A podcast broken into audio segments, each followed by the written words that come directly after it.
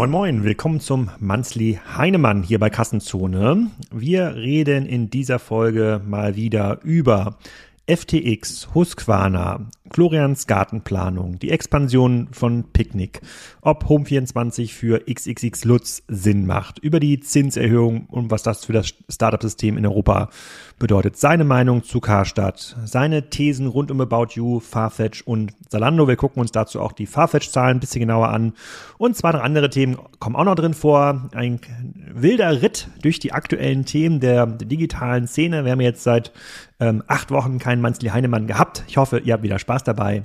Jetzt hört rein in den Podcast.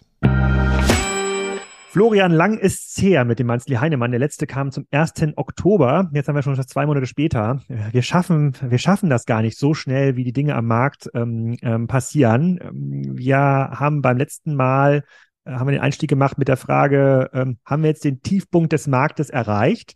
Und ich glaube, in der letzten Woche ist die Börse zeitweise wieder hochgegangen. Dann kam, mhm. glaube ich, dieses komische Krypto-Ding, reden auch gleich nochmal drüber. Und äh, dann ist wieder ein bisschen runter, runtergegangen. Aber ja. ist jetzt, ist, hast du das Gefühl, so Talsohle, also wir machen keine Anlageberatung, aber grundsätzlich so ganz private Meinung, Talsohle erreicht oder kommt noch?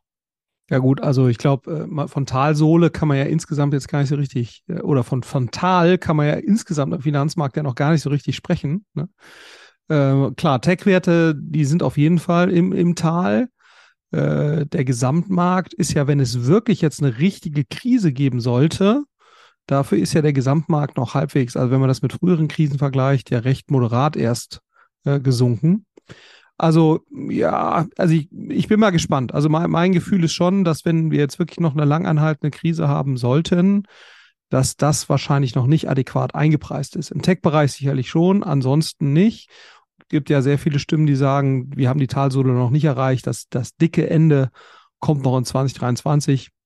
Ja, ich, ich, ich weiß es ehrlich äh, gesagt nicht. Ich meine, wie gesagt, äh, sämtliche Prognosen haben sich ja auch äh, jetzt in den letzten Monaten immer irgendwie als falsch erwiesen, aber ich, ich sehe zumindest jetzt keinen so richtig positives Signal, wie jetzt, was ich, der Ukraine-Krieg ist zu Ende und es geht jetzt irgendwie mit der Wiederaufbau, äh, beginnt mit voller Kraft oder so, dass da solche Signale haben wir ja eben noch nicht oder die Inflation ist überstanden äh, und, und die äh, Notenbanken fangen wieder an, ihre Zinsen zu senken oder so. Also und ich glaube, solange wir sowas noch nicht haben, wäre es, glaube ich, verfrüht vom, von der Talsohle, äh, vom Erreichen der Talsohle zu sprechen. Ja. Ah, okay. Das heißt, du, äh, du würdest das dann daran messen, wenn der MSCI World, der ist ja, glaube ich, jetzt in diesem Jahr nur ein paar Prozentpunkte gesunken, wenn der auch mal so 10, 20, 30 Prozent runtergeht, dann ähm, zumindest hätten wir dann die Krise auch am Aktienmarkt ähm, ja. gesehen. Weil bisher ist das ja alles noch recht, hm. ja, moderat.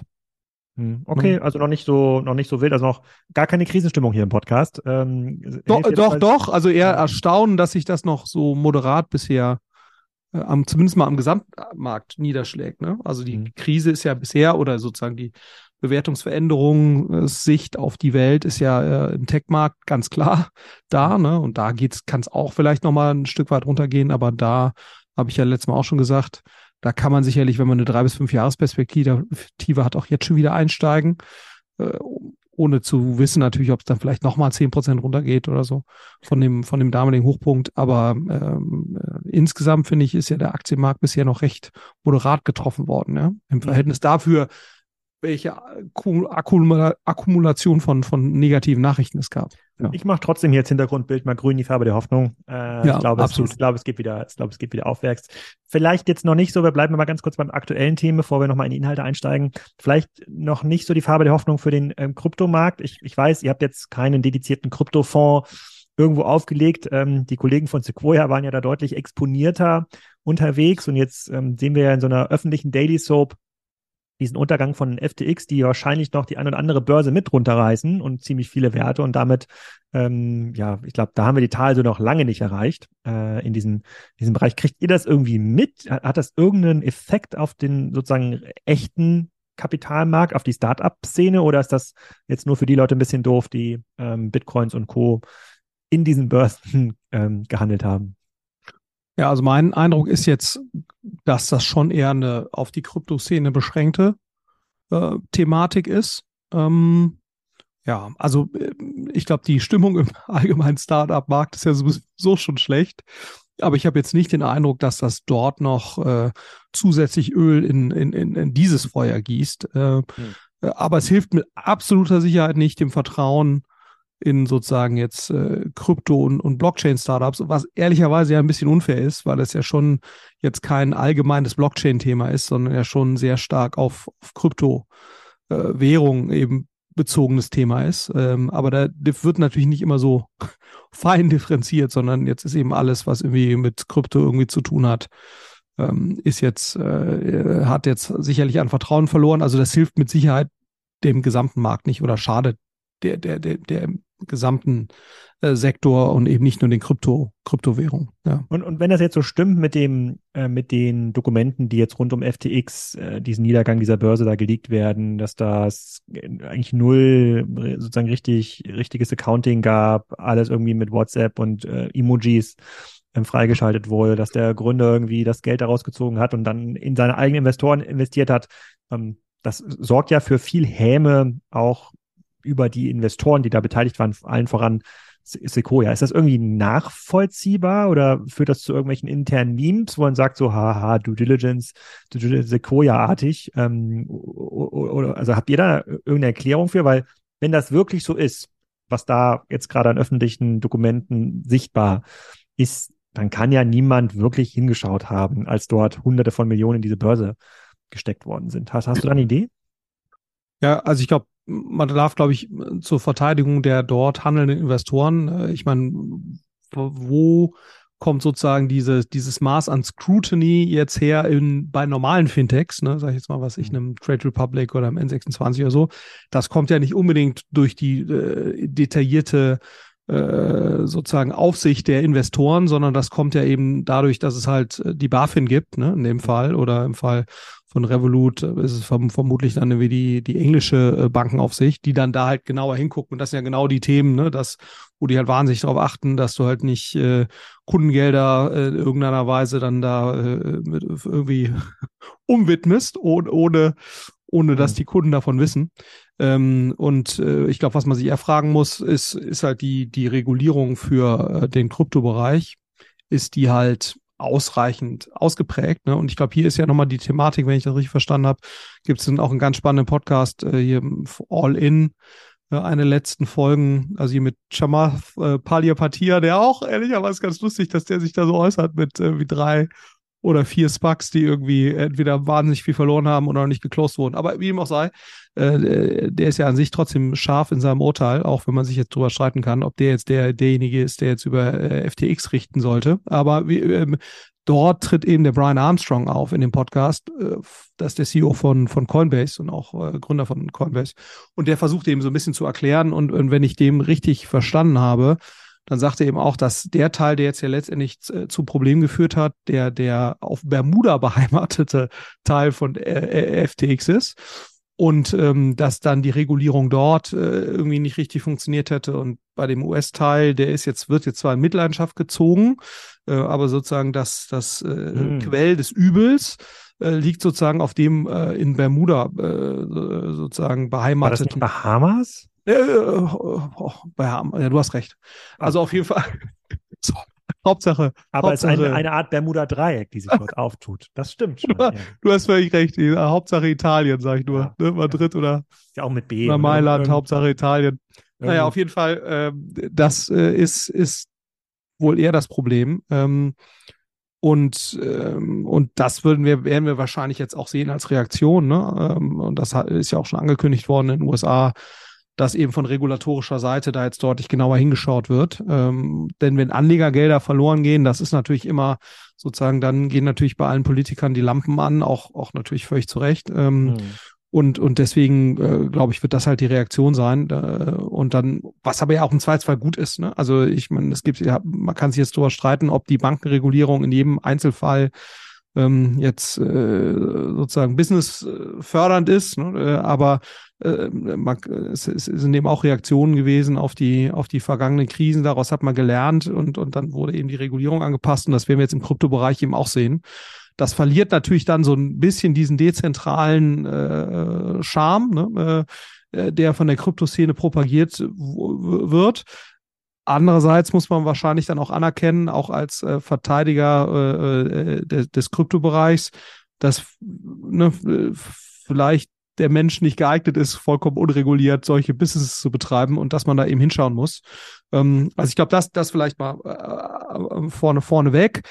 Was sicherlich schon erstaunlich ist, ne, und auch wieder in diesem All-In-Podcast, eben wenn das, wenn das so stimmt, dass es eben bei FTX offenbar nicht nur eine fehlende Regulierung gab oder eine, eine mangelnde Regulierung, sondern auch keine richtige Governance intern. Und das wäre dann natürlich schon, also die haben irgendwie kein, kein vernünftiges Board, äh, und, und so weiter. Und das ist natürlich schon eine Frage, wie kann das jetzt sein? Ne? Weil das wäre sicherlich schon ein Thema, äh, wo ich an anderer Stelle, wo wir mal mit Sequoia zu tun haben, äh, wo da schon sehr darauf geachtet wird, dass eben ein vernünftiges Board gibt, was auch halbwegs komplementär besetzt ist, dass äh, da schon darauf geachtet wird, ob es da irgendeine Compliance-Person in-house gibt.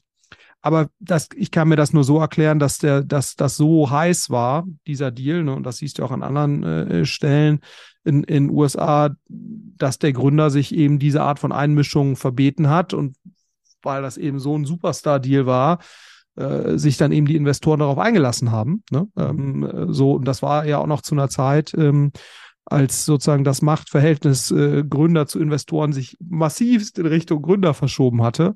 Das verschiebt sich ja gerade wieder so ein Stück weit zurück. Ne? So, und das ist wahrscheinlich es wird ja oft gesagt, boah, das hilft nicht und das ist schlecht. Ne? Und der Gründer muss irgendwie die totale Freiheit haben oder die Gründerin. So, und jetzt sehen wir halt so ein bisschen Checks and Balances, schadet wahrscheinlich auch hier nicht. Und, und äh, weil ich vermute, dass normalerweise Sequoia, wenn sie die Möglichkeit gehabt hätten, ne, oder auch Andreessen oder ich weiß nicht, wer da noch alles drin war, dass die normalerweise schon auf sowas, sowas achten würden. Hm, okay.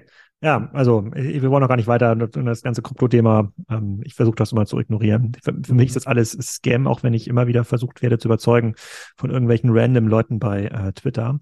Ähm, aber ich bleib dabei. Ich bleib dabei. Für mich ist also Scam, bis das bis das widerlegt ist. Kommen wir mal zum privaten Flo Heinemann. Es gibt da zwei Themen, die wir noch mal besprechen müssen. Ähm, einmal dein privates Einkaufsverhalten online und natürlich ja. dein äh, sozusagen dein äh, Gartennutzungsverhalten. Wir haben ja hier schon mal über Husqvarna, das ist ja unser ähm, Podcast-Sponsor in dieser Staffel.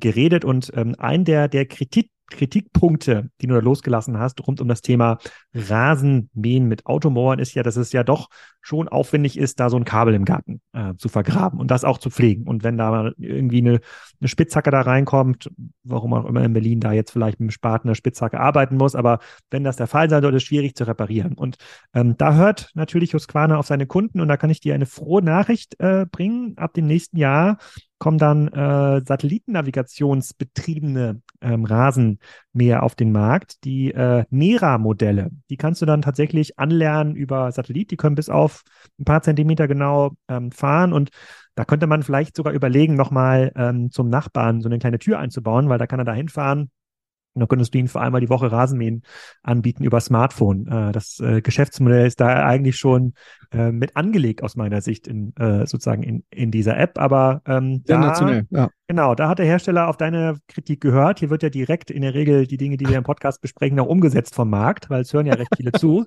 Ähm, aber da gibt's jetzt was. Also für die Leute, die keinen Bock haben, Kabel zu verlegt, äh, verlegen, komplizierten Garten haben, großen Garten haben, schaut mal rein bei Husqvarna. Das sind die Nera-Modelle, verlinke ich auch im Podcast. So, damit soll Und das funktioniert auch, auch, sozusagen zuverlässig ja. überall in der westlichen Welt mit den Satelliten? Ja?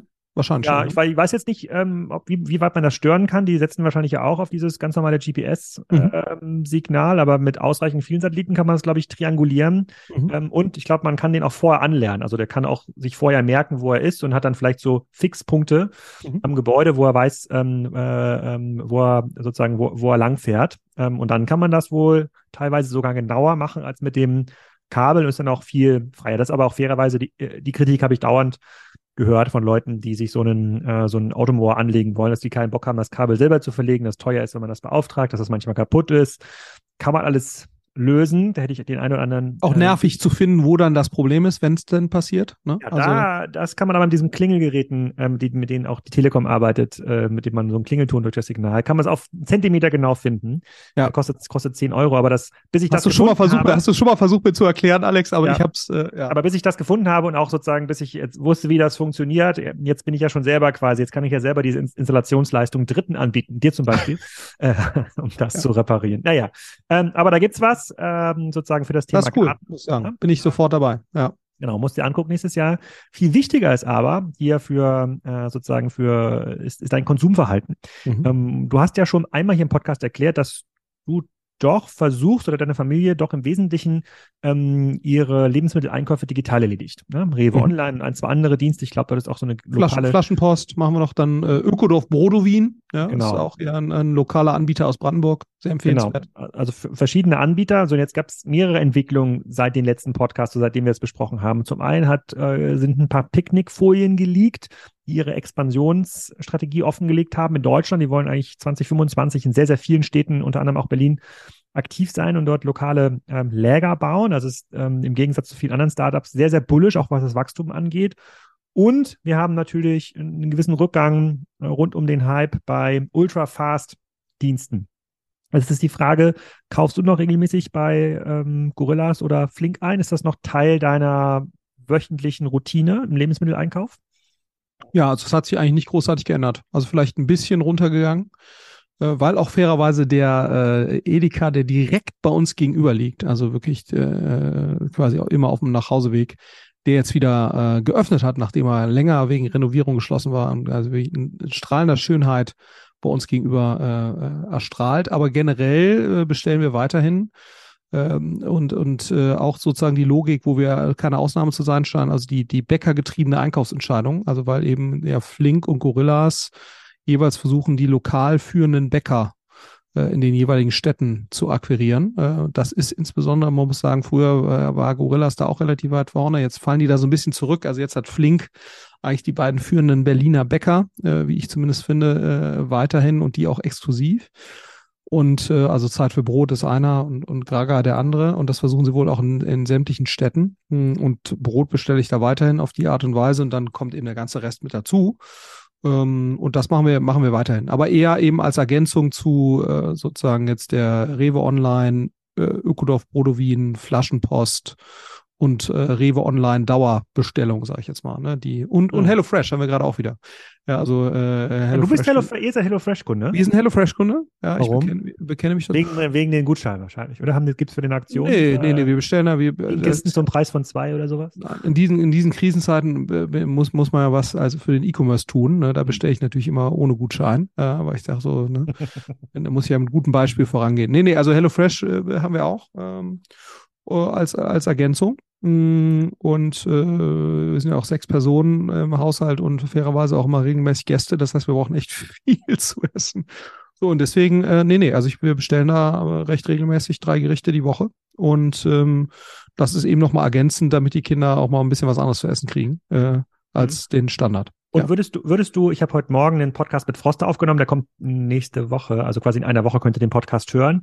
Ähm, bei denen läuft es auch ziemlich gut, die sind noch sehr abhängig natürlich vom klassischen Handel. Ähm, Edeka, Aldi, Rewe, ich glaube bei Lidl gibt's sie gerade nicht, aber gibt's bestimmt bald wieder. Mhm. Ähm, die sind ja mit so, so eine Tüte, so ein Gericht von, von Frosta, der das, die Leute kennen das wahrscheinlich, die das hier hören, kostet zwischen drei und fünf Euro. Sehr, sehr hochwertig, ne? nachhaltig erzeugt, keine Zusatzstoffe, eigentlich, eigentlich gutes, gutes Essen.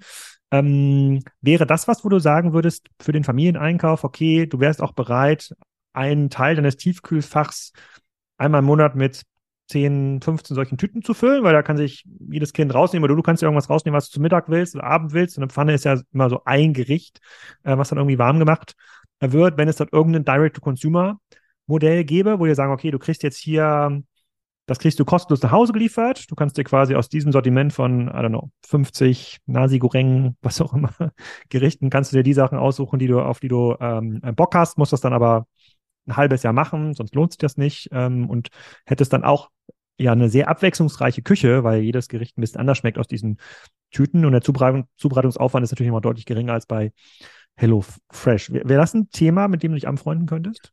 Also ich, mir ist total bewusst, dass das wahrscheinlich sogar besser ist, als häufig irgendwie die Sachen frisch zu, zu machen. Also für, mhm. besonders wenn die dann so ein paar Tage in der Tüte äh, sind oder da sind, die, die Lebensmittel.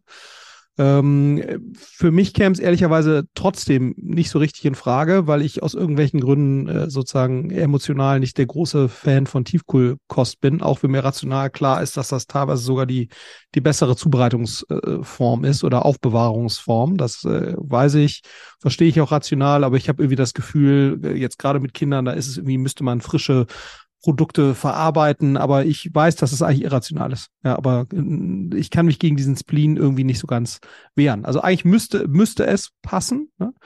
Ähm, zumal ja, das finde ich ist immer noch einer meiner Kritikpunkte an, an äh, HelloFresh. Du kannst dort nicht auswählen, dass du ausschließlich Bioprodukte haben willst. Mhm, mhm also ich wäre bereit, da gerne ein bisschen mehr zu bezahlen, wenn die mir ausschließlich Bio dahinstellen würden.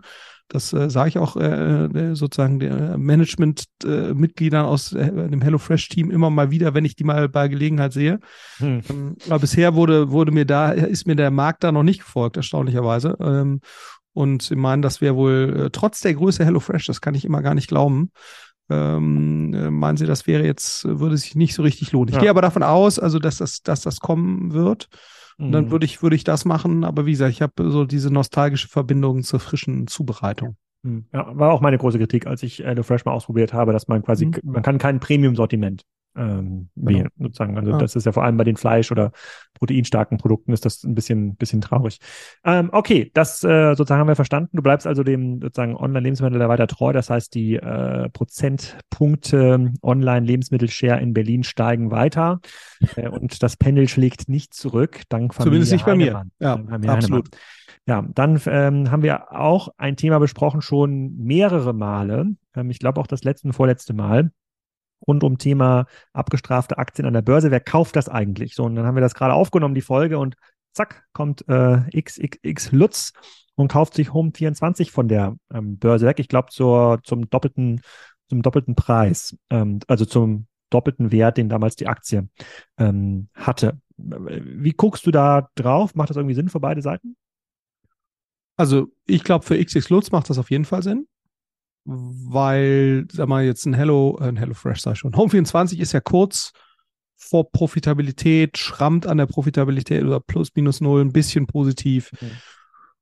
So, und die haben das ja jetzt gekauft für, wenn ich das richtig in Erinnerung habe, halben Umsatz mhm. ungefähr. Ne? Äh, ganz grob. Ähm, 250, ja, ja, ungefähr. Ganz mhm. grob. Und mein Gefühl wäre jetzt, ein XS Lutz ist ja, macht ja mehrere Milliarden Umsatz, ne? Also, ähm, ähm, und also vielleicht sogar Richtung 10. Also sind echt relevant groß. Das ist ja eines der größten Möbelhäuser, die wir, die wir haben. Mhm. Das heißt, die müssten eigentlich schon in der Lage sein, mit dem Online-Umsatz, den ein Home24 macht, den quasi über Nacht mit ihren Einkaufskonditionen profitabel zu drehen, wäre jetzt mein Gefühl. Also auch solide profitabel. Ähm, ja, also würde mich sehr wundern, wenn die das nicht hinbekommen. Ähm, das heißt, für die ist das im Prinzip jetzt keine Loss-Making-Geschichte, sondern sie kaufen sich direkt ein professionell geführtes Online-Outlet dazu, was sie, ja, womit sie sofort Geld verdienen.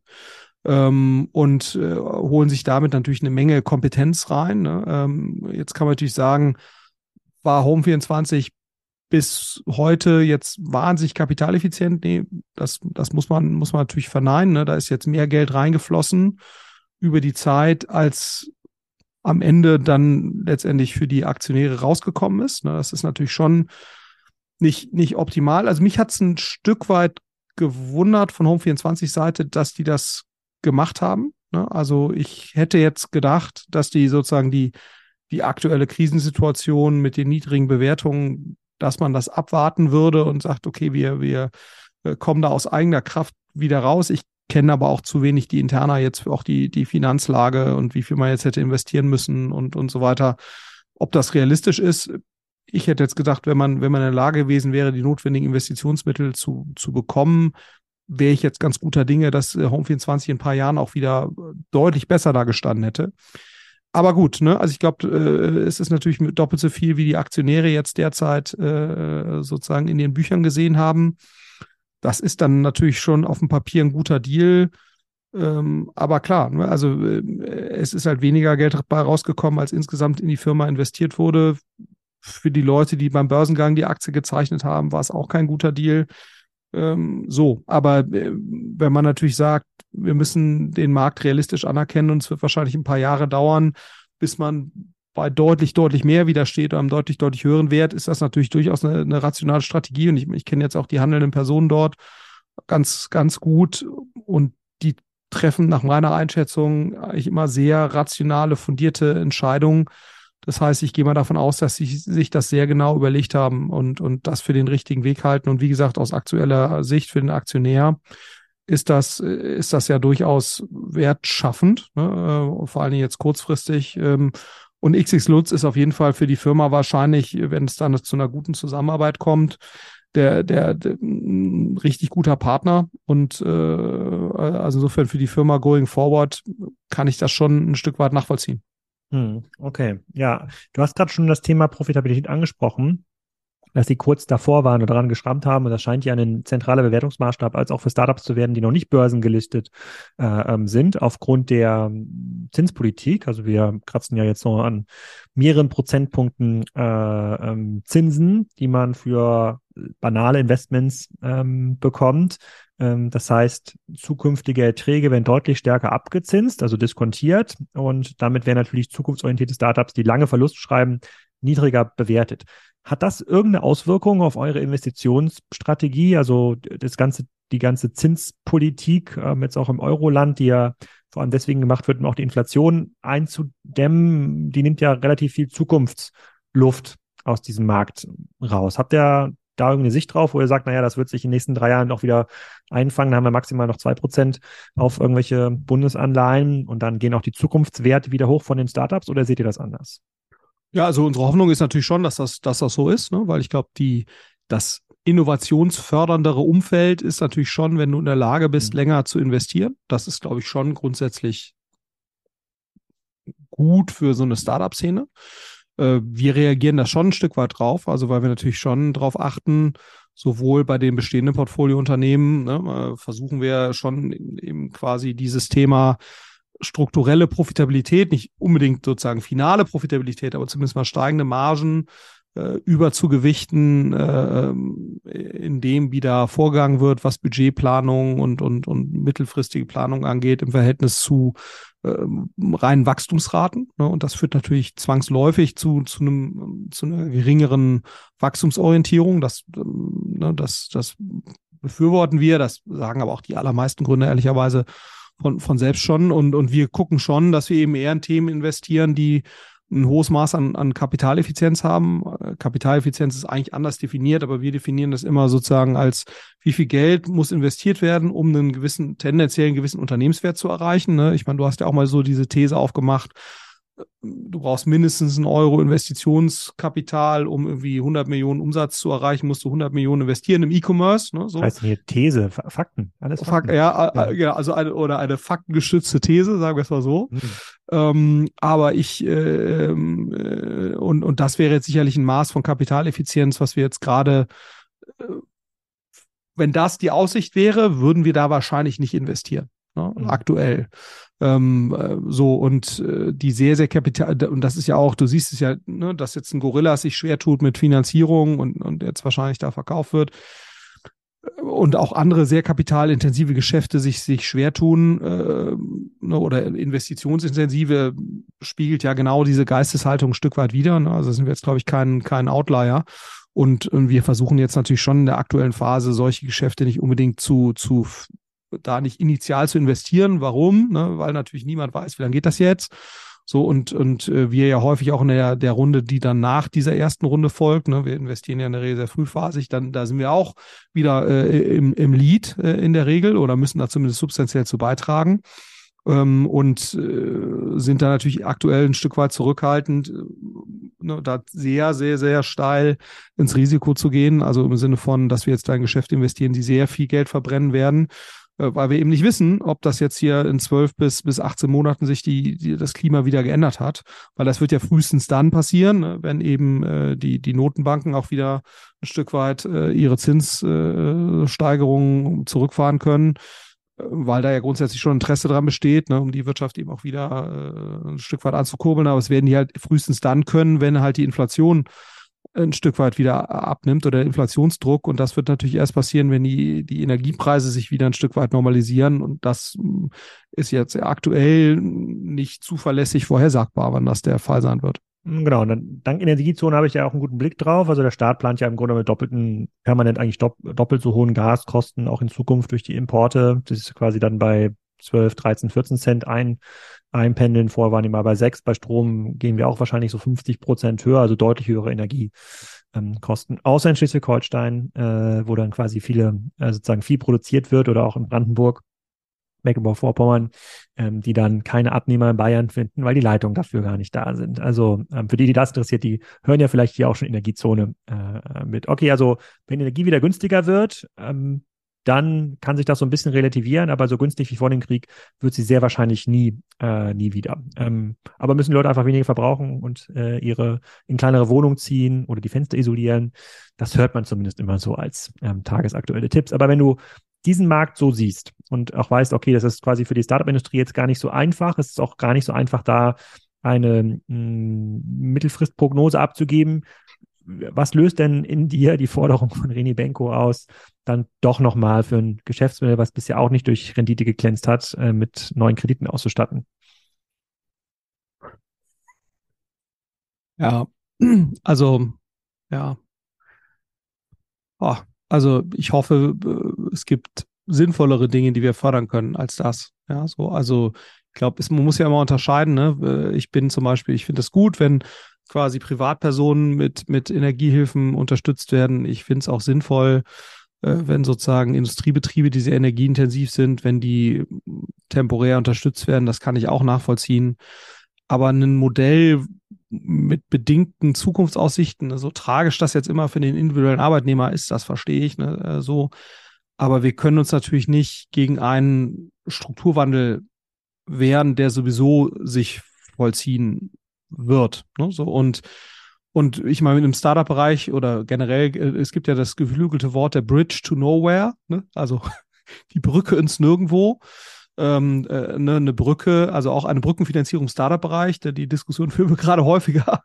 So würde jetzt, wenn wir diese äh, dieses Startup jetzt nochmal weiterfinanzieren, wird das zu was führt das? Ne? Also führt diese Brücke, die wir da bauen, führt die äh, zu, in irgendeiner Weise zu einem nachhaltig tragfähigen Zustand oder führt die äh, eben ins Nirgendwo? Und, und meine These ist eben schon, dass jetzt äh, eine Hilfe Ne, also für äh, Karstadt, äh, dass das wahrscheinlich ins Nirgendwo führt. Und da muss man natürlich schon sagen, vielleicht vollzieht man jetzt diese, diese Entwicklung jetzt einfach mal. Und, und da muss man natürlich schauen, was macht der Benko mit seinen Immobilien. Ne? Äh, das verstehe, verstehe ich schon. Aber das ist jetzt nicht unbedingt eine staatliche Aufgabe, das, das äh, zu klären, sondern ich meine, er geht ein unternehmerisches Risiko. Er wusste vorher, als er diese äh, Gruppen übernommen hat, dass das schwierig ist, ne? So und äh, dass er sich da was überlegen muss, was macht man jetzt damit? Das sind ja alles gute Innenstadtlagen. Äh, da muss man sich ja was anderes einfallen lassen, was auch immer. Ne? Also ich bin jetzt kein Immobilienunternehmer, deswegen kann ich das nicht, nicht beurteilen. Ähm, aber dass jetzt sozusagen da nochmal ein Geschäftsmodell am Leben erhalten wird, was dann wiederum dazu führt, dass die weiterhin ordentlich Mieten an, an, an die Signer zahlen können, boah, weiß ich jetzt nicht, ob das äh, gute Verwendung von Steuergeld ist. Also die Rolltreppe und nichts, die kennen wir ja von den äh, Simpsons, eine ganz bekannte ähm, Investition in, in Springfield äh, neben dem für immer brennenden Reifenstapel der, Eingla der eingleisigen Hochbahn und ich glaube, es gab noch ein, zwei ähm, Investments. Das ist also, ähm, das ist Karstadt. Ja, aber ich äh, ist natürlich. Ähm, ich weiß nicht, ob du das anders siehst. Ich meine, du hast ja auch, also ich meine, ich bin ja noch etwas offener, glaube ich, für, für äh, Multi-Channel-Konzepte und, und so weiter, als du das jetzt bist. Ähm, aber ja. ja. Ich sehe es viel radikaler natürlich. Also das Argument, ähm, dass Karstadt und Co. die Innenstadt retten, ähm, das habe ich, hab ich schon quasi in der ersten ähm, Rettungskreditrunde habe ich halte ich für albern gehalten. Ich glaube, die zerstören die Innenstadt und haben sie zerstört. Je schneller das verschwindet, desto eher kann sie sich neu erfinden und dann findet man auch was für die Leute, die irgendwie dieses diesem Innenstadtsyndrom äh, ähm, nachlaufen. Aber ich, also ich lehne mich wahrscheinlich nicht aus dem Fenster, wenn ich sage, dass du in den letzten ähm, zehn Jahren äh, keinen Karstadt betrieben hast, oder? Kann kannst, dich daran, kannst dich daran erinnern, wann das letzte Mal drin warst? Oder im Karstadt-Restaurant?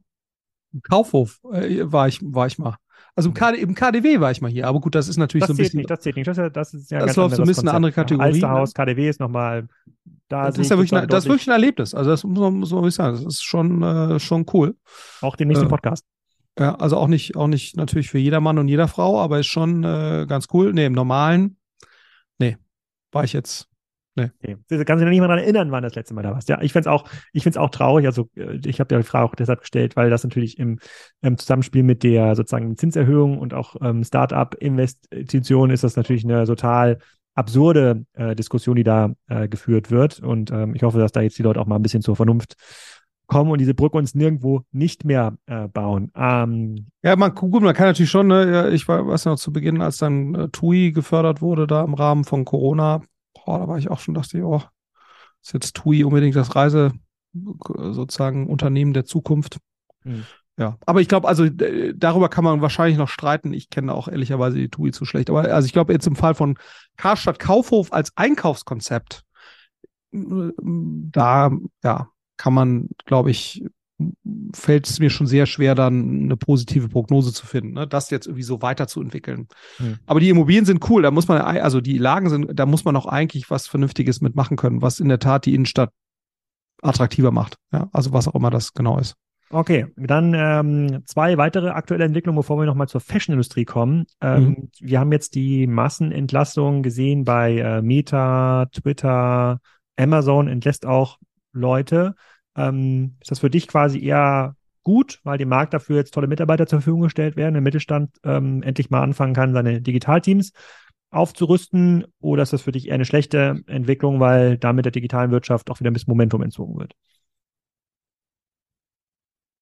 Ja, ich glaube, die reagieren natürlich auf ähnliche Themen wie die, die wir jetzt gerade schon hatten. Ne? Also sprich auch Meta und so weiter werden natürlich dran gemessen, mh, hm, wie ist die strukturelle Profitabilität? Die Unternehmen sind ja alle profitabel, die wir jetzt, ne? Also Google, Facebook äh, oder Meta und, und Amazon sind ja an sich, gut, Amazon mal mehr, mal weniger, ne? aber an sich sind ja die Unternehmen alle sehr gesund. Das heißt, die entlassen ja nicht Mitarbeiter wie jetzt Startups, um quasi ihre Runway zu verlängern und die Insolvenz zu verhindern. Das ist ja nicht das Ziel, sondern da geht es ja im Prinzip da darum, sich äh, der Börse wieder als attraktiver zu präsentieren und, und ist im Prinzip ja nur eine Reaktion drauf, dass eben Marge Gross Profit, strukturelle Profitabilitätskennziffern, dass die halt wichtiger sind und deswegen mhm. guckt man sich natürlich auch sowas an wie eine Personalkostenquote zum Umsatz. So, die haben natürlich alle wie die wahnsinnigen äh, Leute eingestellt die letzten drei Jahre. Ne? Ähm, das darf man eben nicht vergessen vermutlich natürlich auch so ein bisschen äh, angetrieben durch das, das, das, den Corona-Boom, der sowohl im E-Commerce der Fall war, aber natürlich auch bei, bei anderen ähm, Online-Bereichen. Äh, so, und der Corona-Boom äh, ist eben jetzt ein Stück weit abgeebbt. Ähm, wenn man jetzt die Entwicklung, wenn man jetzt 2021 da rausnehmen würde, also wenn man quasi die Entwicklung zeigen würde von 2019, jetzt mal E-Commerce-seitig, auf 2022 hätten wir immer noch eine schöne, schöne Wachstumsentwicklung, aber eben nicht ganz so steil, wie der Corona-Boom hat vermuten lassen. Also auch bei Amazon ist ja so, dass, dass jetzt der Ausbau der Infrastruktur, äh, der dem Personal so ein Stück weit zugrunde liegt, ne? also mehr Läger, mehr, differenziertere Auslieferungsstruktur und so weiter, das ist, wird jetzt eben langsamer benötigt werden, als Amazon das ursprünglich mal geplant hat. Und darauf wird jetzt eben reagiert. Und das nächste ist natürlich auch, also für die Börse ein Thema, äh, langsamerer äh, Bedarf, zweites Thema, und, und drittes Thema sicherlich, wenn man sehr schnell heiert, dann heiert man natürlich auch Menschen, die vielleicht nicht immer denselben Standard hatten, wie man das vorher hatte. Das muss man, muss man oder kann man zumindest korrigieren. Und, und so eine Krise ist natürlich super, ne? weil, weil wenn du sonst, also vor dem Hintergrund, äh, weil wenn man sonst Leute entlässt, heißt natürlich, oh, hat die Firma Probleme oder so. Aber wenn jetzt ein Amazon gewisse Anpassungen da vornimmt, sagt natürlich, ja klar, ist Krise, dann passen die auch ihre, äh, ihr Personal an und können dann natürlich auch ein Stück weit Low-Performer äh, rausnehmen. Ne? Um, also ich finde mal einen Begriff hier, der wird hier in Berlin gerade recht viel äh, äh, sozusagen rumgereicht. Das ist die Talent Density, also wie gut, welche Qualität an Personal hast du eigentlich im Schnitt. Ne? So und ähm, äh, und, äh, und das ist natürlich eine ganz gute Gelegenheit, diese Talent Density nach oben zu kriegen. Und die Theorie dahinter oder die Überlegung dahinter ist natürlich immer, äh, du musst halt schauen, je besser der durchschnittliche, die durchschnittliche Qualität deines Personals ist, äh, das hat natürlich auch wieder Abstrahlwirkungen für, für die Leute, die du zukünftig einstellst und, und, und, und bringt eine Performance-Kultur bei dir rein. Und das ist natürlich ein guter Moment, um, um das jetzt, äh, die Talent-Intensity wieder ein Stück weit auch zu, zu treiben. Also das ist vielleicht sicherlich die nächste Überlegung dabei. Ähm, und so würde ich das jetzt einordnen. Ne? Da geht es ja nicht um Überlebenssicherung, sondern geht es um Anpassung an langsames Wachstum positiveres Erscheinen äh, an der Börse und dann vielleicht auch ein Stück weit Korrektur von Hiring-Fehlern. Ja, so ich muss ich weil hier gerade auf äh, äh, Mute, weil meine Kinder ankommen, der Hund bellt die ganze Zeit, aber jetzt geht's gerade, jetzt geht's gerade äh, wieder. Ich sehe da, also ich sehe das gar nicht so über, ähm, ich, sozusagen das, ich finde das Wort Low Performer da gar nicht, äh, ähm, passt da in vielen Zusammenhängen gar nicht. Also ich glaube, Überkapazität wird natürlich mhm. dann abgebaut. Ne? Du hast das Thema Lager bei Amazon angesprochen, aber es gibt natürlich dann auch irgendwo ähm, Businessmodell-Themen, äh, die vielleicht bei, bei Meta oder bei, bei, bei, ähm, bei anderen nicht so funktionieren.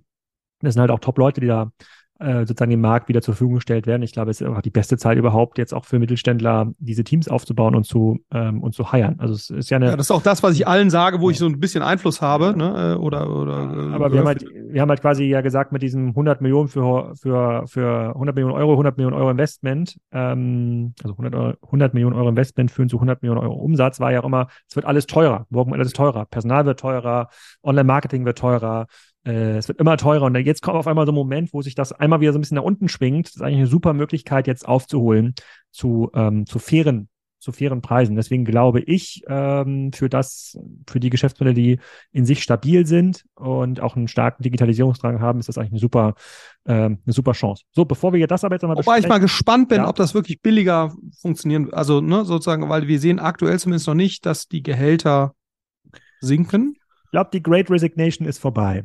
Ja. Ich glaube, es wird so, wie du gerade beschrieben hast, dass der, ähm, dass jetzt quasi das Pendel wieder Richtung Investoren schwingt, mhm. ähm, äh, sozusagen gegenüber den Gründern, also dass man da ein bisschen mehr Macht ähm, abgeben muss an Investoren, wird das jetzt auch auf die Arbeitgeber zurückschwingen. Ich glaube, ähm, sozusagen diese sich aussuchen können, wie man jetzt arbeitet, wo man arbeitet, mit welchen Bedingungen man arbeitet. Klar, die allerbesten werden sich leisten können, aber man hatte das Gefühl, dass ja wirklich auf jedem Talentniveau und auf jeder Karrierestufe konnte sich auf einmal jeder alles aussuchen. Ich glaube, das mhm. schwingt ein Stück zurück äh, ja. und führt wieder äh, ähm, zu einer eher Out, Outcome- und Output-orientierten. Ähm, äh, Insbesondere äh, für nicht technische ja. Bereiche. Ne? Also ich glaube, im IT-Bereich muss man schauen. Ne? Da ist natürlich der, die, die, der Un Undersupply, aber sozusagen äh, alles darüber hinaus würde ich das schon stark unterstreichen.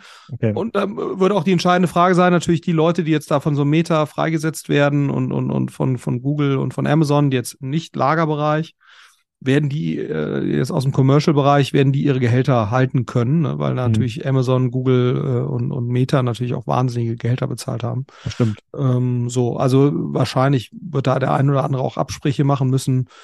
Andererseits glaube ich, wenn du eine ausgebildete Digitalfachkraft bist, sag mal, hast du wahrscheinlich immer noch einen relativ guten Arbeitsmarkt im mhm. Vergleich zu vielen anderen Phasen. Super Arbeitsmarkt immer noch. Bin super noch super bullish, was digital angeht. So, bevor ja. wir jetzt aber nochmal auf den Arbeitsmarkt und Over Überkapazitäten äh, bei Salando und About You eingehen und Farfetch, kommen wir dann mal genau drauf zu sprechen. Er kommt hier eine Frage aus der Community, die ist wirklich gerade jetzt reingekommen und äh, damit ich die Community anheize, da auch weiterhin Fragen zu stellen. Marco fragt, ähm, wie du zur WM in Katar stehst. Mal ein anderes Thema. Zur WM guckst du, Katar. du kannst, du kannst einfach sagen, guckst du die Spiele live im Fernsehen oder nicht? Also gut, ich bin wahrscheinlich einer der wenigen äh, äh, Männer aus Deutschland oder männlichen Personen aus Deutschland, die nicht in der Lage wären, wie fehlerfrei alle 18 Bundesliga-Fußballclubs aufzuzählen. Also insofern Fußball ist jetzt nichts, was mich hm. jetzt total begeistert. Für mich ist es sowieso ein komplettes Rätsel, wie sowas wie die FIFA oder so. Also das, das. Also du bist äh, kein Fan vom VfB Freiburg. Äh, doch, Freiburg finde ich sogar ganz cool. Ja. Ähm, aber mir ist es sowieso ein Rätsel, wie sowas wie die FIFA so lange ungestraft existieren kann. Ne? Also, weil ich finde, das ist sowas von überholte Organisation. Aber ich finde es auch ehrlicherweise ein bisschen heuchlerisch. Ne? Also, sich jetzt über Katar aufzuregen, also jetzt, wo, wo die WM da jetzt anfängt, ne, muss man natürlich sagen, äh, hätte ja genug Möglichkeit gegeben, da jetzt noch frühzeitig einzutreten. Ne? Und, und, jetzt die, den Spielern auch vorzuwerfen, bekennt euch dazu und so weiter. Ich meine, jeder Spieler kann wahrscheinlich in seiner aktiven Karriere drei bis vier WMs spielen, wenn er super ist. dass die das boykottieren sollen, so, das finde ich auch so ein bisschen scheinheilig. Also man hätte, wenn auch von politischer Seite, ne, also äh, den Leuten sagen müssen, äh, dass der, der FIFA sagen müssen, das geht so nicht. Ne? Ähm, so, man hat die FIFA weitermachen lassen, trotz aller Korruption und so weiter. Deswegen muss man dann, glaube ich, das auch aushalten. Äh, interessiert mich jetzt die WM Katar wahnsinnig. Also wir werden sehen, ja. ne? wenn die deutsche Mannschaft jetzt super abschneidet. Äh, dann gucken wir alle. Dann gucken wir alle. alle natürlich und dann ist alles wieder vergessen. Ne? Und wir kaufen ja auch das äh, schön, das LNG, LNG aus, aus Katar. So, äh, also, das kaufen wir aus Abu Dhabi, glaube ich. Ach so. Ja, aus Katar. Aus Katar kaufen wir normales, normales Gas. Ja, aber wir, wir sind auf jeden Fall Katar ist sonst. Ne? Ja, doch, also, LNG kann auch sein, kann auch sein. Ja, deswegen, also ich glaube, LNG kaufen wir da auch. Diesen großer äh, Aktionär bei uns in verschiedenen Stellen. Also ich, I'm all for, ne, äh, okay. für Menschenrechte zu plädieren, aber ich glaube, da muss man dann auch sicherlich ein bisschen konsistent sein und sagen, ne, dann lasst uns an allen Stellen doch da irgendwie äh, äh, klare Kante zeigen und nicht nur jetzt bei der Fußball-WM. Ja? ja? Bei einer Organisation, die äh, auch in allen anderen Bereichen höchst fragwürdig agiert, muss man genau. sagen. Um es dann mit den Worten des Organisationschefs, dem Herrn Infantino, zu sagen, heute fühlen wir uns alle ein bisschen Katari. Ja, ja da, da, also der, der Typ, ne, das ist natürlich auch Wahnsinn, ja. dass so sowas eine so einflussreiche Organisation führen kann äh, das ist, äh, ist auch ein Witz. Ne? Also, ja, ähm, aber gut. Ist ja eine also Privatorganisation. Die können ja machen, was sie, können ja machen, was sie ähm, wollen. Ist ja unsere unsere Entscheidung, ob wir da teilnehmen oder nicht, oder die Vereinsentscheidung auf jeden Fall. Ja. Okay, dann kommen wir wieder zu, zu, zu richtigen Themen. Vielen Dank, Marco, für diese sozusagen fachfremde Fa Frage, die, die Florian hier aufs Glatteis geführt hat. Ähm, ja, gehen, wir jetzt aber mal, gehen wir jetzt aber mal zur Richtung ähm, Überkapazitäten abbauen nochmal. Und zwar ja. Salando, äh, ähm, ähm, About You und viele andere. Wir haben ja oft schon darüber geredet. Tarek hat jetzt auch im Manager-Magazin ja einen ausführlichen Artikel äh, ähm, nochmal ähm, im Rahmen der Investorenkommunikation äh, lanciert. Ähm, da sehen wir jetzt ja das folgende Problem. Wir haben im Online-Bereich sehr volle Lager, äh, weil die natürlich sehr bullisch geplant haben, Überkapazitäten mhm. auch in der klassischen Logistik.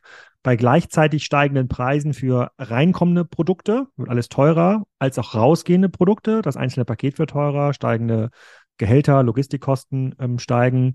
Und jetzt kommt so eine Discount-Spirale in Gang, weil alle Läger voll sind. Die Konsumenten kaufen nicht mehr. Diese Discount-Spirale wird sich auch nicht aufhalten lassen, zumindest äh, nicht, nicht kurzfristig. Die läuft weiter Februar, März. Das heißt, dieser ohnehin margenarme Markt wird jetzt in so eine, wird jetzt so ein, so ein krasses Dilemma gedrückt, was wahrscheinlich nur ja, wenige wirklich gut überleben ähm, können das ist ja, das ist ja ein, ein Wahnsinnsdrama. Das sieht man natürlich an den Börsenwertungen von Salando und About You, aber äh, da haben wir das Tal ja noch lange nicht gesehen, weil das Inventar liegt ja jetzt äh, wie Blei in diesen, in diesen Legern. Ähm, hast du da eine Idee? Gewinnt jetzt derjenige, der die schlauste Abverkaufsaktion vor Black Friday macht und sein Lager zu den, zu den niedrigsten Discounts leert, weil so aus einer spieltheoretischen Sicht, wenn ich, ich mich da reinversetzen müsste jetzt in den Robert Gens, würde ich sagen, ach, Kacke.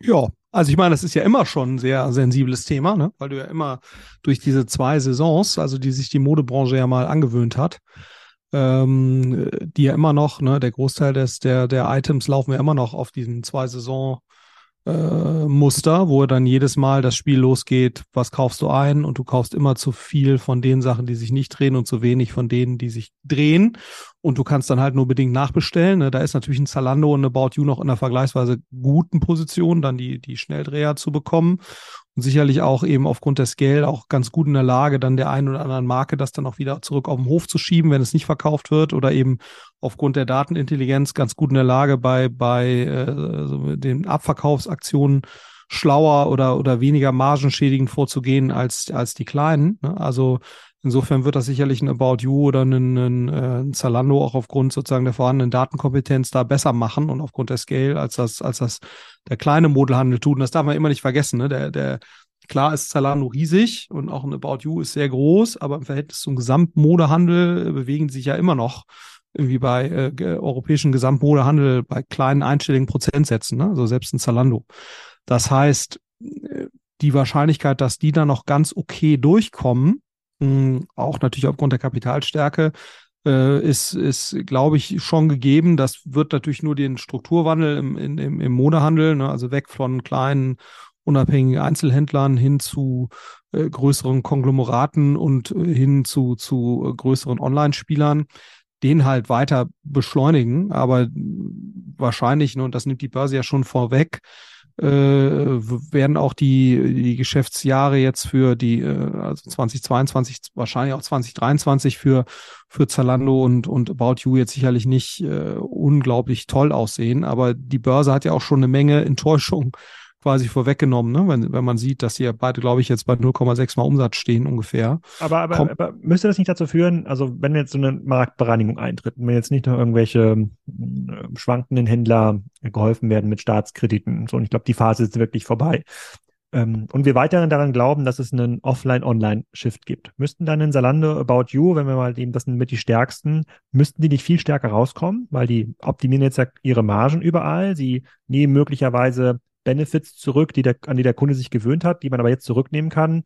Kostenfreie Retouren, viel Retournierer werden bestraft, sozusagen höhere Mindestbestellwerte, all so ein Kram, äh, der in dieser intensiven Wettbewerbswachstumsdynamik eben nicht ähm, rücknehmbar war. Den kann man jetzt mhm. zurücknehmen, die bleiben übrig haben danach weniger organischen Wettbewerb, ne, weil ja ein paar aus dem Markt einfach ausscheiden ja. werden, mal ein paar kann man, kann man übernehmen. Das heißt, das wären ja deutlich bessere Unternehmen dann 2025. Ähm, äh, Und das müsste Absolut. Börse auch ja. sehen. Und das zeigt sich jetzt ja noch nicht in der Bewertung.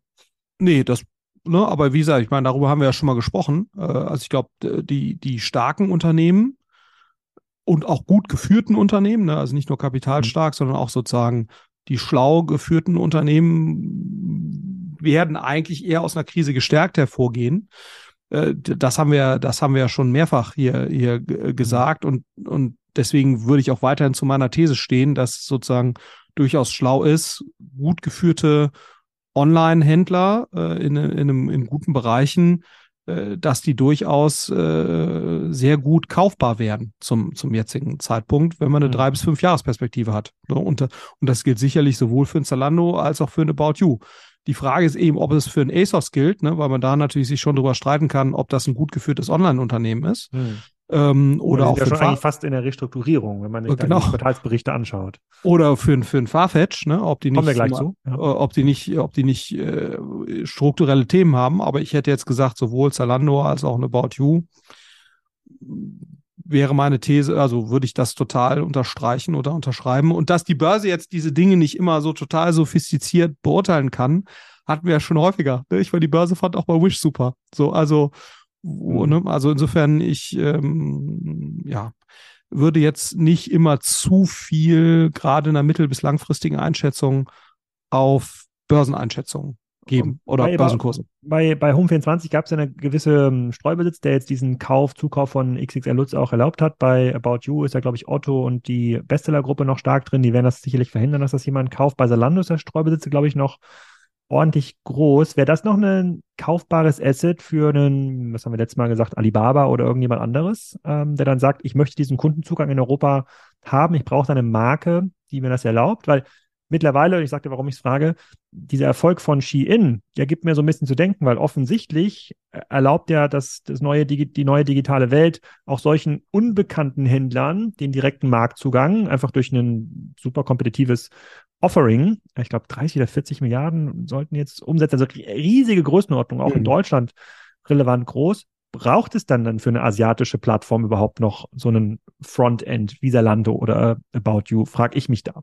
Ja, das stimmt, ne? Aber ich glaube, der Erfolg von Shein, das darf man immer, also es gibt ja jetzt nicht so, so häufig Beispiele dafür, sondern die allermeisten Beispiele des Versuchs irgendwie sehr starken Online-Share nochmal neu zu gewinnen, mhm. gerade in dem Bereich, die sind ja gescheitert, ne? Äh, so, also gegen sich da jetzt durchzusetzen. Insofern glaube ich, äh, besser zu verstehen, wie Shein funktioniert. Das macht, glaube ich, total Sinn. Also für viele, ich glaube, da kann man sehr viel lernen. Wäre vielleicht auch mal was für hier, dass wir uns das nochmal im Detail anschauen. Wie funktionieren die eigentlich? Shein, nehmen wir mit. Ja, wie funktioniert Shein? Vielleicht. Wie, wieso sind die eigentlich so wahnsinnig erfolgreich? Mhm. Ähm, ja. Das ist ja, ist ja schon und auch in so kurzer Zeit aber klar, ne? Also ist jetzt Zalando aktuell unterbewertet? Ähm, würde ich sagen schon.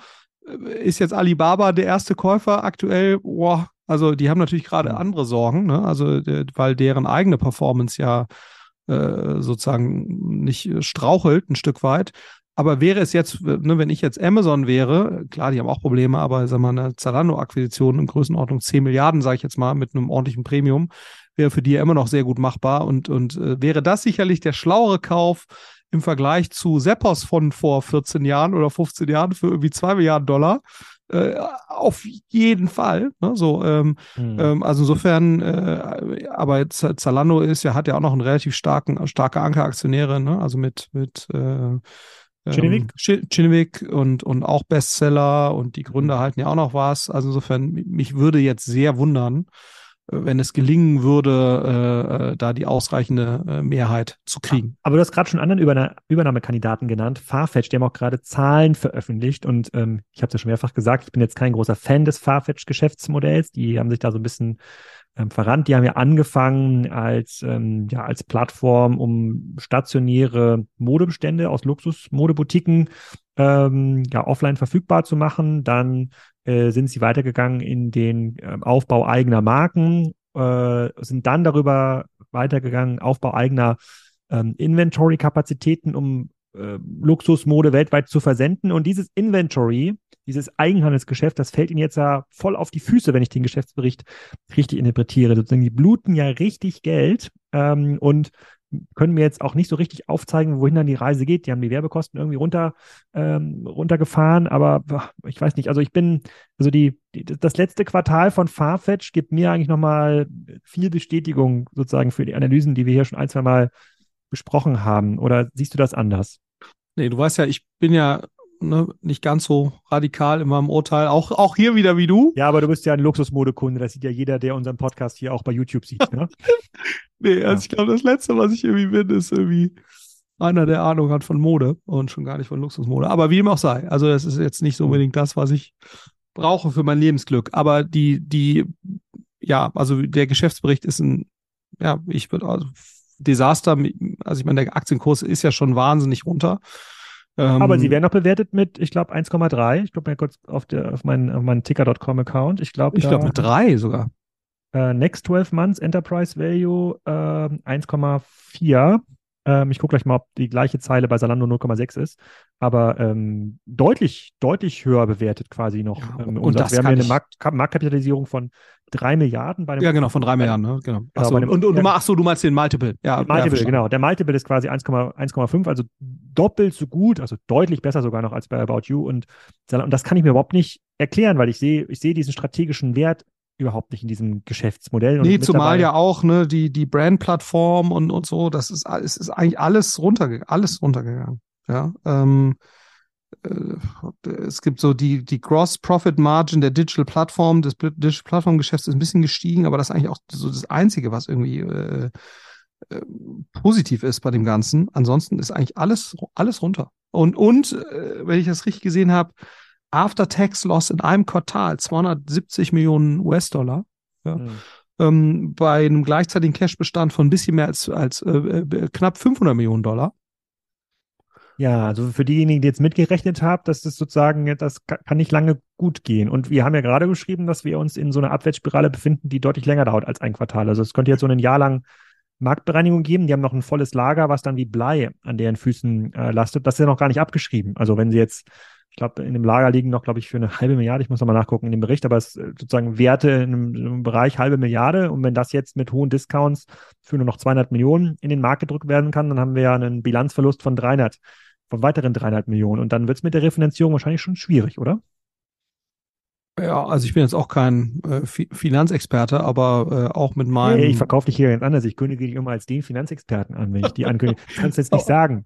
Aber, aber auch mit meinem gesunden Halbwissen zu diesem Thema würde ich dir da recht geben. Das ist, hm. sind keine gute, ist keine gute Ausgangsbasis, ja, um okay. äh, eine mögliche Kapitalerhöhung, die man dann ja irgendwann machen müsste, ne, mhm. äh, die durchzuführen zu halbwegs erträglichen Konditionen, das ja. äh, wird schwierig. Also, also nee, insofern Desaster.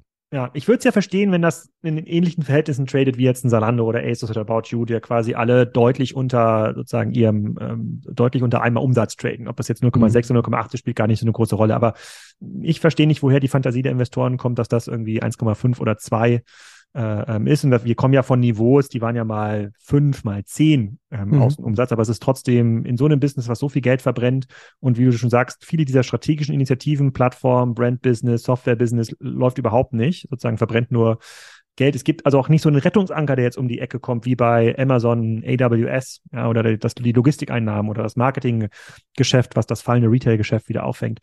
Also, puh, ich weiß nicht, nicht, nicht so, nicht so richtig, nicht so richtig geil. Ähm, dann sozusagen bleiben wir mal kurz beim Prinzip Hoffnung. Ähm, glaubst du, glaubst du, ähm, dass das, dass Twitter das Potenzial einer Super-App hat? Also das, was der Elon Musk hin und wieder da schreibt, sollte die Plattform jetzt überleben, ist ja ähm, ist ja das, was eigentlich ein WeChat in Asien ist, ne? eine Plattform für alles, nicht nur Kommunikation. Ähm, und in Deutschland oder in Europa, hm, ich kenne jetzt nicht alle Apps in allen Ländern, aber in Europa habe ich nicht das Gefühl, dass es eine Super-App gibt. Glaubst du, Twitter hat das Potenzial einer Super-App, also Reisebuchung, Taxibuchung, Essensbestellung, Putzfraubestellung und Kommunikation in einer Applikation? Das WeChat Europas oder der westlichen Welt? Also, das würde mich jetzt echt wundern, ne, weil natürlich die, die absolute Reichweite, mhm. Jetzt gerade in, in, in Deutschland, also in den USA ist die absolute Reichweite ja schon hoch. Aber selbst dort, ne, ist natürlich schon, also ich meine, man hat ja Facebook, das war ja immer die Facebook-Strategie vor ein paar Jahren, ne, wo der Versuch gestartet wurde, damals unter dem, wie hieß er noch, David Marcus, ähm, ehemaligen mhm. PayPal, Chef, das war ja dessen Aufgabe, letztendlich Facebook in eine Art WeChat äh, äh, für die westliche Welt zu verwandeln. Und Facebook hatte zu dem Zeitpunkt ganz andere Dynamiken äh, und eine ganz andere Größenordnung ähm, mhm. und eine ganz andere Verweildauer. Äh, das heißt, da hätte es viel mehr Gelegenheit gegeben. Und das ist ja gescheitert. Ne? Also äh, ganz, ganz ich klar. Ich glaube, Mark Zuckerberg hat jetzt gesagt, dass, äh, dass er glaubt, dass aus WhatsApp das größte Businesswachstum für die Facebook, für Meta. Ähm, ja, und ich hätte, wenn gesagt, also wenn so eine, so eine App nochmal sozusagen entstehen kann in der westlichen Welt, dann hat mhm. wahrscheinlich mhm. Facebook am ehesten äh, mit WhatsApp die Möglichkeit, das zu machen. Also das nochmal zu versuchen. Äh, ich habe auch damals ehrlicherweise gar nicht so richtig verstanden, warum das dann irgendwann beerdigt wurde, weil ähm, äh, also ich glaube, wenn, brauchst du ja irgendein Social Network als Basis, um, um sowas dann eben zu erweitern. Ich hätte jetzt nicht gesehen, dass, dass Twitter dafür so prädestiniert wäre, ehrlicherweise. Ja, mhm. ähm, also ich hätte jetzt auch gedacht, dass ein WhatsApp dafür wahrscheinlich prädestinierter ist, aber die Frage ist natürlich, wie macht man da genau die Transition und wie führt da genau der Weg hin, ne? dass man sagt, okay, man hat diesen einen Use Case, dafür steht WhatsApp. Jetzt fängt man an, das zu erweitern ohne sozusagen den Ursprungs-Use-Case zu stark zu kompromittieren. Das ist, ist glaube ich, nicht ganz trivial, muss man, muss man sagen. Mhm. Ähm, und jetzt ist natürlich auch gerade in Facebook, ob die jetzt in der Lage wären, äh, angesichts des, des ähm, auch ja nicht zu guten Images in der, in der Bevölkerung, das jetzt das mit WhatsApp zu machen. Mhm. Boah, wobei ich glaube, das Image von WhatsApp ist sicherlich noch, noch was anderes, ne? Auch das Image von Instagram.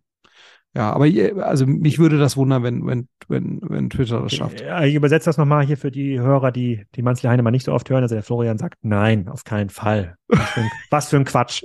Äh, sozusagen das, ähm, genau, er drückt das aber politisch äh, korrekter ähm, aus. Woran ich aber schon glaube ist, und das sehe ich auch beim Farfetch sozusagen, dass der Marktplatzteil des Geschäfts funktioniert schon extrem gut. Also mhm. immer, wenn man das Inventory-Risiko an Dritte auslagert, das ist ja auch so ein bisschen die Idee dieser, dieser Super-Apps, dann hat man schon ein richtig cooles, ähm, cooles Business. Und ich glaube auch, dass das die Reise ist, wo ein About You und Salando hingehen äh, müssen. Und da mache ich noch ein bisschen Eigenwerbung. Und zwar gibt es jetzt ähm, den neuen Report von äh, McFadden. Das ist quasi die führende Agentur weltweit, die sich diese ganzen ja, Marktplatzanbieter, unter anderem Miracle, Spryker, Marketplacer und Co. anguckt und die mal nebeneinander liegt und äh, man beschreibt, wer kann eigentlich was und mit wem kann man Marktplatz werden. Und jetzt wird mir mal dann Frage gestellt, okay, aber es können jetzt nicht alle Marktplatz werden. Stimmt, ja, aber Marktplätze sind in den meisten Fällen am Ende die Eigentümer der Kunden und können diesen Zugang zum Kunden weiterverkaufen an ihre B2B äh, oder in anderen, oder im Fall von Amazon ist das dann die Werbeeinnahmen, die äh, sozusagen die Werbeausgaben, die man auf der Plattform äh, tätigen muss. Das hat sozusagen, da habe ich immer noch einen, sehe ich in diesen Geschäftsmodellen, die wir auch manchmal kritisieren, sozusagen der reine Marktplatzteil, sozusagen, wenn es sozusagen Inventory ähm, light ist und wenn man einen super organischen Kundenzugang hat, der funktioniert gut. Ich glaube, das wird auch der Trick sein bei Shein. Gucken wir uns mal in der nächsten Folge ähm, genau an. Da aber noch mal einen Lesetipp für die Leute, die das ein bisschen besser verstehen wollen. Was steht da eigentlich technisch dahinter? Wie muss man das auch aufbauen? Was können da die einzelnen Plattformen? Ähm, äh, warum haben wir auch mit Spiker uns da vor ein paar Jahren entschieden, die Plattform in diese Richtung aufzubauen? Ähm, die werden mit so einem neuen Report von McFadden hier extrem gut ähm, extrem gut bedient. Kam letzte Woche raus, ist wirklich, also es gibt nichts, was da auch nur annähernd inhaltlich rankommt an die Dichte, was Marktplatzinhalte an, angeht. Trotzdem würdest du wahrscheinlich jetzt nicht morgen anfangen, einen neuen Online-Marktplatz für, I don't know, Tiernahrung aufzubauen, korrekt? Neu aufbauen ist, glaube ich, schwierig. Ja. Also zumindest, wenn wir dieses Thema Kapitaleffizienz, die wir ja vorhin schon hatten, hm. äh, wenn, wenn das weiterhin, äh, also klar, wenn du jetzt vielleicht äh, äh, Gelder aus dem saudi-arabischen Raum äh, in, in rauen Mengen bekommst, dann kann man das schon mal überlegen. Ne? Ich meine, da kommt, kommt ja gerade äh, relativ viel Geld jeden Tag aus dem Boden. Insofern äh, zu sehr, also das, aber man müsste schon wissen, dass man einfach wahnsinnig viel Zugang zu Kapital hat. Ja. Ähm, oder eben einen wirklich sehr, sehr stark differenzierten Ansatz, ähm, der es einem auf, aus welchen Gründen auch immer ermöglicht, da eine, ein gewisses Maß an Kapitaleffizienz irgendwie hinzulegen. Aber das ist aus meiner Sicht sehr schwer planbar. Okay. Gut, damit sind wir auch schon wieder durch, sind fast eine Stunde hier unterwegs. Äh, nächstes Mal versuchen wir uns Ski-In anzugucken. Vielleicht können wir das mit ein, zwei ähm, Gastexperten machen.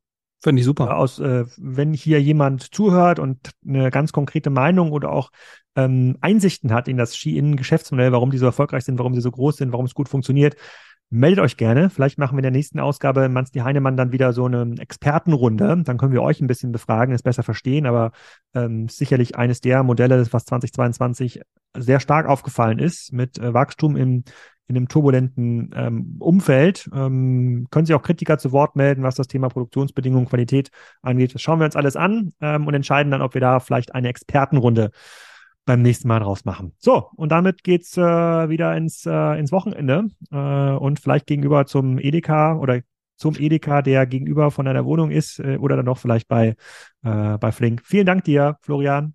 Ciao, ciao, mach's gut.